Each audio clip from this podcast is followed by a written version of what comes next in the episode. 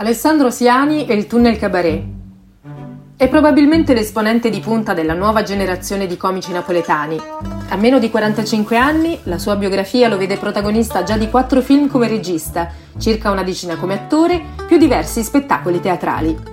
Non tutti sanno però che all'anagrafe è in realtà Alessandro Esposito, nato a Napoli il 17 settembre 1975 e che per la carriera artistica ha scelto come cognome d'arte quello del giornalista napoletano Giancarlo Siani.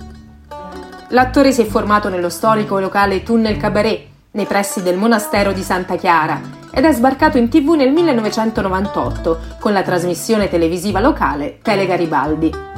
Ha partecipato in seguito ad un altro programma campano, Pirati, condotto da Biagio Izzo, e nel 2002 è approdato a Telecapri presentando, insieme ad Alan De Luca, il Maradona Show.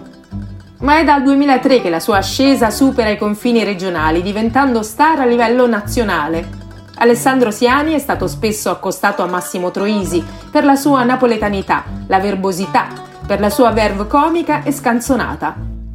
È stato tuttavia lo stesso Siani a prendere le distanze da Troisi, con una battuta che conferma tutta la sua semplicità. Massimo è semplicemente Dio, io sono solo un quierichetto, ha sottolineato in un'intervista.